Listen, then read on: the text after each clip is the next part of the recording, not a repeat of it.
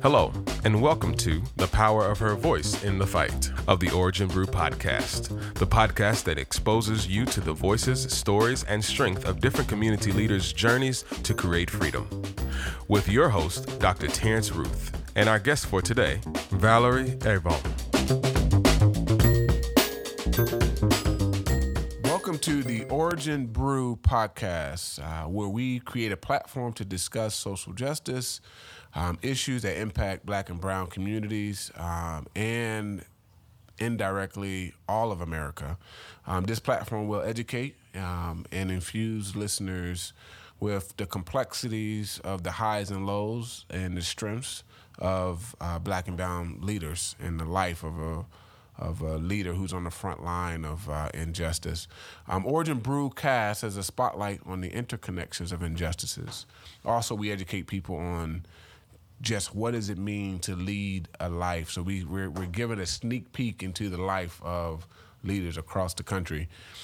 Today we have Valerie, and again, we have a little history because we've worked together in North Carolina, and on behalf of the Justice Love Foundation and the Origin Brew team, thank you for being here today, Valerie.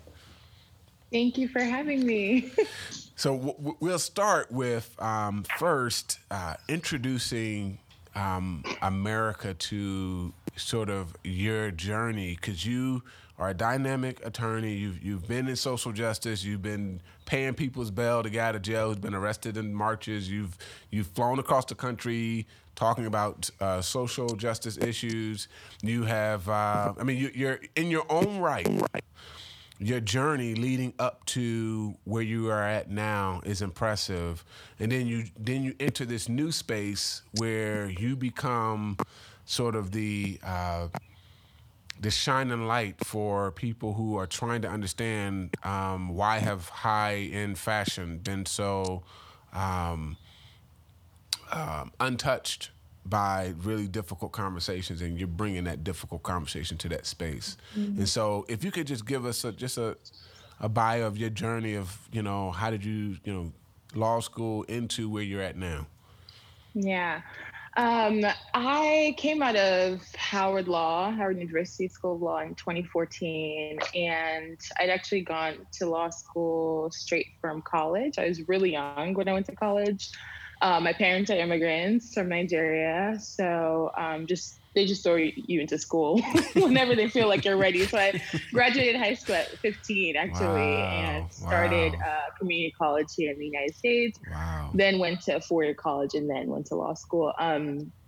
In law school, I knew I wanted to do civil rights law. I think at that time I didn't really know what that meant. And after leaving law school, I ended up at an organization that was working on a voting rights case here in North Carolina, in the Boyce versus McCrory, and was just a legal assistant on the case, helping whichever way I could. It had been ongoing for years. And then after leaving there, joined the Poor People's Campaign as a legal support coordinator for the launch of the Poor People's Campaign. And so coordinating attorneys across the country to help with legal assistance on direct action, civil disobedience, also figuring out how to, get bail funds for folks who were arrested due to any civil disobedience or direct action. And then after that, now, presently, I am still a part of the Poor People's Campaign team through Repairs of the Breach, and I do development work for the organization and external relations work for the organization. And I think all of that experience is probably why I hold the space as little as it is in fashion today. And what I do in the influencer or fashion or blogging space, I think all of that training as far as seeing advocacy, seeing how to build campaigns, seeing how to provide support for people that's non-traditional, especially when you're talking about social justice issues, I think has led me to doing what I do now, which is advocacy in the fashion space. So it's been a roundabout career. You know what's fascinating is my brother is in high fashion. and he designs denim clothes for women. And he's a black male who often, I don't know if he's ever challenged some of the basic principles. And it's when I listened to you in several of your messages where, you know, I started to ask him, why haven't you seen a challenge to questioning body norms, gender, sort of... So really, they try to define gender voices in the context of traditional male-female roles. Also, what beauty is and what beauty is not. And then also that links to what does it mean to be black and what does it mean to not be black. How have you seen your work in that space transpire into what we're seeing now with the George Floyd and the sort of the protests in the street? What's the relationship, the connection between those two? Yeah, it's interesting. I think in the fashion space, I think Black people and brown people in general in fashion are literally just trying to make it, as with any other industry. Yeah. And so it's a lot more difficult than people think to rock the boat because, you know, people have been ostracized, people have been boycotted if you say anything.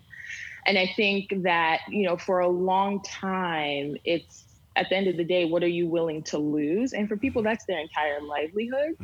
And there's a lot of pressure on people to just perform and do the work. And maybe, you know, if you just do it right, if you're great at your craft, you surely will rise to the top.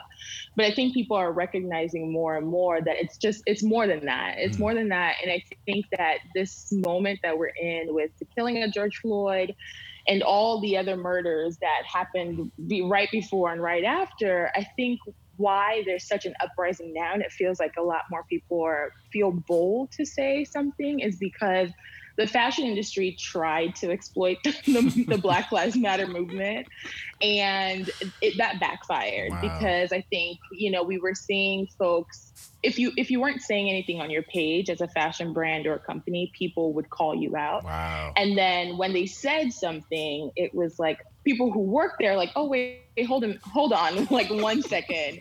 You treat your Black employees this way, and so how dare you, you know, put up a Black square or say you're donating $25,000 to a Black nonprofit. It just doesn't line up. And so I think for folks on, you know, a lot of times I try to describe it as, everybody can do like what I'm doing. I don't think I'm doing anything that special. I think that there's advocacy work for everybody, because if there's racism in this country, still, that means there's racism at the place that you work. And so you can't disconnect one for the other, like fashion is in this bubble. It's a part of society. And so we're still dealing with systemic racism. And it's going to come up in the spaces that you work, because it is there. It is the foundation. And I one more thing is it's taken so long to figure out how to change this industry, because a lot of people feel like, well, this is the way it's always been.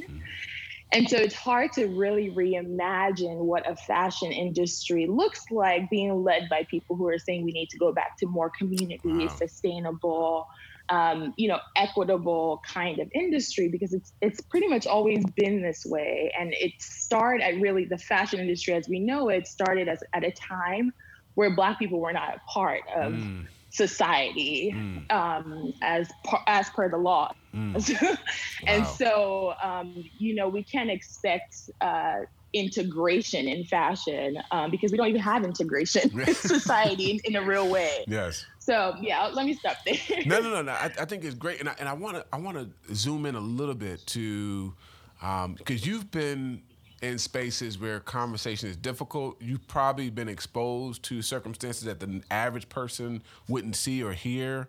How are you feeling in this moment? How is this moment distinctively different for you, or is it something that you've been used to over time, and you're glad that it's being seen by the larger audience? Yeah, I think it does feel different. I think I've heard a number of people say that too. It feels different. It feels like we actually have the leverage and a chance to implement some of these long-term things that we've been fighting for so long. I think at the same time, you know, when you look back on history, there were those moments at the this is not the first uprising. And so I'm sure people felt the same way, you know, at those times, like, this is really the time where we can make a difference. I think the real point is that we're going to have to keep the pressure on like this every day after this moment. And I know that, you know, whenever something drops in fashion about, you know, somebody put up a blackface sweater or they did XYZ, you feel that kind of energy, like, oh my gosh, we've got to move, we got to do this. But then people are like, oh, well, it's just a cycle. It's going to happen again. The reason it's happening again is because we take the pressure off. We take the gas off. They give us one thing and we say, oh, that's enough. I think people are just not asking for enough. I was actually, it's so weird. I was watching the June 20th, the Poor People's Campaign program, and I heard the one line that stuck with me from Reverend Barbara's speech was, it would be a shame if we demanded too little right now. Like, this moment is so big, and it would be shame if all we took away was just the little they're offering, the painting in the street, the, you know what I mean? That's good. So that really stuck with me. Wow. And staying there for a second, are you seeing a shift in power? Or is that to yet be seen at the elections or down the road? Are we seeing that right now with this feeling, or do we still need to exercise some sort of action to see if the power has definitely shifted or not? Yeah, and so we're like blurring the lines between like fashion and actual society. No, I mean, like, I definitely don't feel qualified to make that prediction as far as society in general. There are people who are doing this work day in, day out, who are on the ground and know, you know, where it is. But you are seeing movements sort of come out of people who have been working for years, for decades in their community. And it's going to take that kind of intersectional movement and community to actually shift power, I think, more broadly, which is, you know, the kind of work that the organization I work for does. I think in fashion, you're not seeing people give up power. You're seeing some people forced out of power, but you're not seeing an agreement to actually shift systems and power structures. And so you're seeing brands apologize, you're seeing them donate, or you're seeing them set up diversity boards, but they're going to be led by the same people who okayed that system. And so how do we really expect change there? And I want people to not be short-sighted in what we're actually trying to change. It's the system, not, you know, I don't really care about your sweater. It's whatever made that sweater possible that I care about changing. You know, so the Justice Love Foundation is trying to challenge traditional philanthropy. We call it philanthropic activism. And we're seeing where shifting power in that space is just as complicated as you mentioned. Again, the history, the beginning of that history is very similar to fashion. The departments they create during this season of creating an equity fund it still is a branch off of their mainline work or their mainline funding or their mainline philosophy. What inspires you during this time where it seems like it's a moment where change is possible, but you still have these very concrete systems that are still, you know, cemented into, you know, our you know, daily life functions? What inspires you during this season where you're seeing where people are hopeful, but you're also seeing where there's some strong building blocks of, you know, sort of systemic racism that doesn't look like it's moving anytime soon? And it's just, you know, it's the theory of like, this is the way it's been. And I think people are starting to realize that actually it's not. These were systems created by people. And so why can't we reimagine what a system that actually works for people, for everybody, looks like? And so I think that's the first sort of realization that is really happening for people. And I also think these moments are kind of like waves. You know, they're picking up more people along the way, and that's what you really need. You really need to be able to build power with people across all these divisions who can actually bring about these systemic change. And, you know, I've been introduced to the philanthropy world over the past year. And yes, I think those systemic roadblocks are there. And, you know, one of the challenges to philanthropy is really making sure that Philanthropy is funding movement work without the restrictions of what success looks like for a lot of people who are doing the work. And I think oftentimes we want to be able to support communities. We want to be able to provide direct services to people because that's very lacking because of the failure in our local governments or our state or federal governments. But what we're not doing is challenging with our money the systems. Wow. We're not challenging what caused the homelessness, what caused people to not have groceries or food, what caused, you know, people not have health care, but we want to set up a clinic, which is important and needed. Yeah. But we have to see how those things are connected. Wow. And I want to shift back over to how you're reflecting in a moment. And we have 2 questions left. This is the second to last question is, how are you processing this moment? You know, what are you doing daily, et cetera, to really sort of have this moment sink into to your psyche? Yeah, I think it was, at first, it was difficult to focus on anything else. Yeah. I think for so many people like me, I'm sure this is not unique to me, but difficult to focus and also still feeling like you had to do the work and some work during that really difficult period. I think obviously there are people still in communities that are feeling that every day. There are people still in the streets. There are people who are still, you know, advocating and doing direct action right now.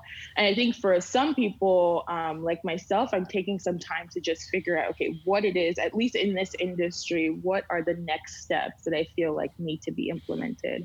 And how do I take the time to put that together? If that's written, if that's developing more material, if that's figuring out how to build more campaigns. I think everybody, you know, has a role and, you know, everybody has different roles at different times too.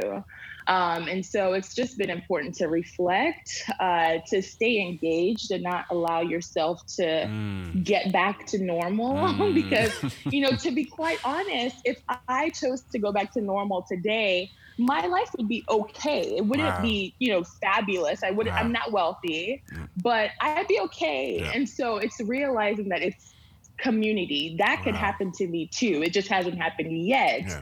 And so if we just allow ourselves to pull back and not realize that you fighting on behalf of Breonna Taylor is not just you fighting on behalf of Breonna Taylor, it's you fighting on behalf of yourself and the community around you. It could be any one of you. And so still trying to stay engaged in that way and finding a balance, because you will like lose it at some point and just be completely exhausted from everything else. And this is our last question. I want to just do a brief commercial to say that I told my staff about you and your profile, and they said, "Oh, I want to meet Valerie." So I know you received an email with like a million questions. So on behalf of the Ruth family, I apologize for all the questions. But they are fascinated by your story and your stance and where you sit in the fight for justice. Very intriguing, the platform in which you're seeking to make change. And so just want to let you know that when you get that email, but in the signature, it says, "I apologize, Valerie, from Tam." It's okay. It's okay. I already got the email. I was like, oh, okay. But important questions. So I'm going to close with a fun question. We are making a podcast sort of music listening list. And so we ask all of our guests, what song is feeding your soul right now? And we had Nina Simone, we had several others, so we had a good list of songs.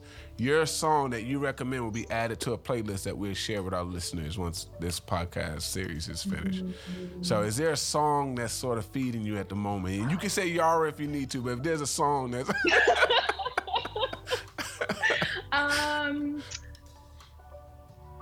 there's so many. I feel like I go in between playlists. But Nina Simone, "July Tree" is something I listen to almost every day. I've also, as problematic as it is, I've also been listening to the Hamilton soundtrack.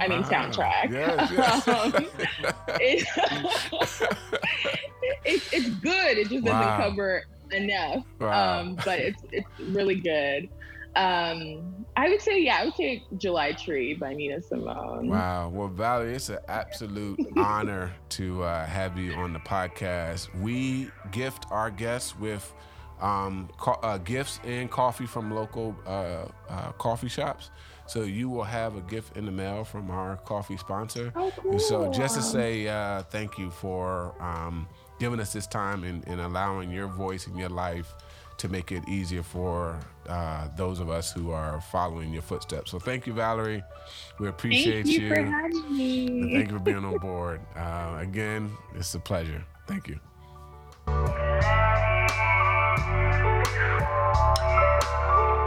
Origin Brew is created and sponsored by the Justice Love Foundation. The Justice Love Foundation uses philanthropic activism to stretch traditional philanthropy to include the quality of life of the community organizer. The Justice Love Foundation is a foundation that convenes, support, and invests in the lives of the grassroots community leader on the front line of social injustice. In the next episode, we're going to continue to give you intimate access to dynamic community leaders who are leading during these difficult times.